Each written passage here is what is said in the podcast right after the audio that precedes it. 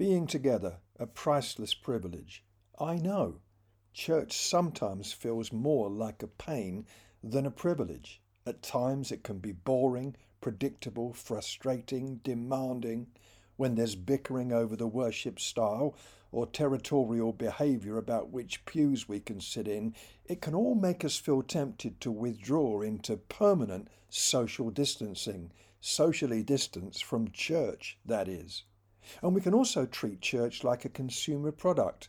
If it pleases us, meets all our needs and preferences, then we'll be part of it. But if not, let's just go it alone. That's what we can think.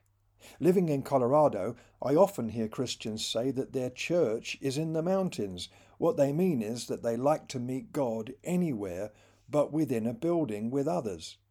But when we take these approaches, we're forgetting a vital truth, and that is that throughout history, God has always had a people for his own, a people, and not just individual persons. It was Israel in the Old Testament, and in the New, the ecclesia, the called out ones, the church. It's a people that God works with and through. Solitary Christianity is just not his plan.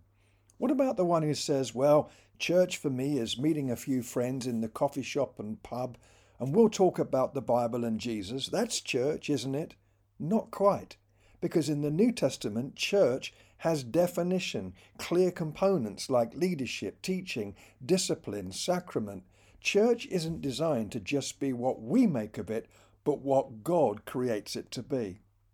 So let's celebrate the value of church when you and I stand shoulder to shoulder with other believers and declare our faith, when we combine our efforts and talents together and make an impact for good and for the gospel in our communities, we're fulfilling the purposes of God because the church is the primary agent of the kingdom of God upon the earth.